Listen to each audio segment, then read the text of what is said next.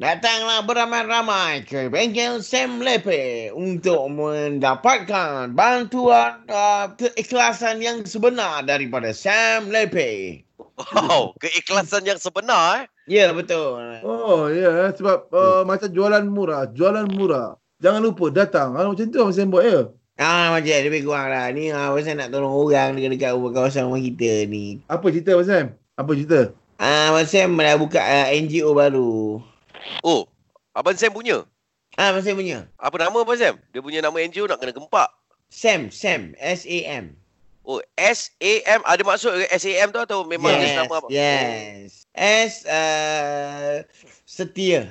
A? Se- setia, A akulah. Oh, setiap aku M, Malaysia lah. Menanti, menanti. Setiap aku menanti. Yes, siapa-siapa yang nak minta tolong, aku se- setia aku menanti. Ya, itu dia.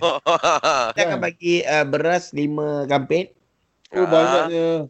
Ha, lepas tu kita akan bagi kereta sebiji untuk keperluan. Wow.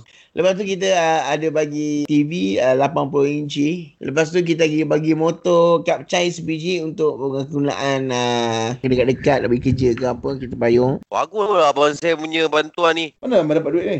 Yang ini ada uh, ada orang fun lah dekat Abang Sam untuk menjalankan benda ni kan.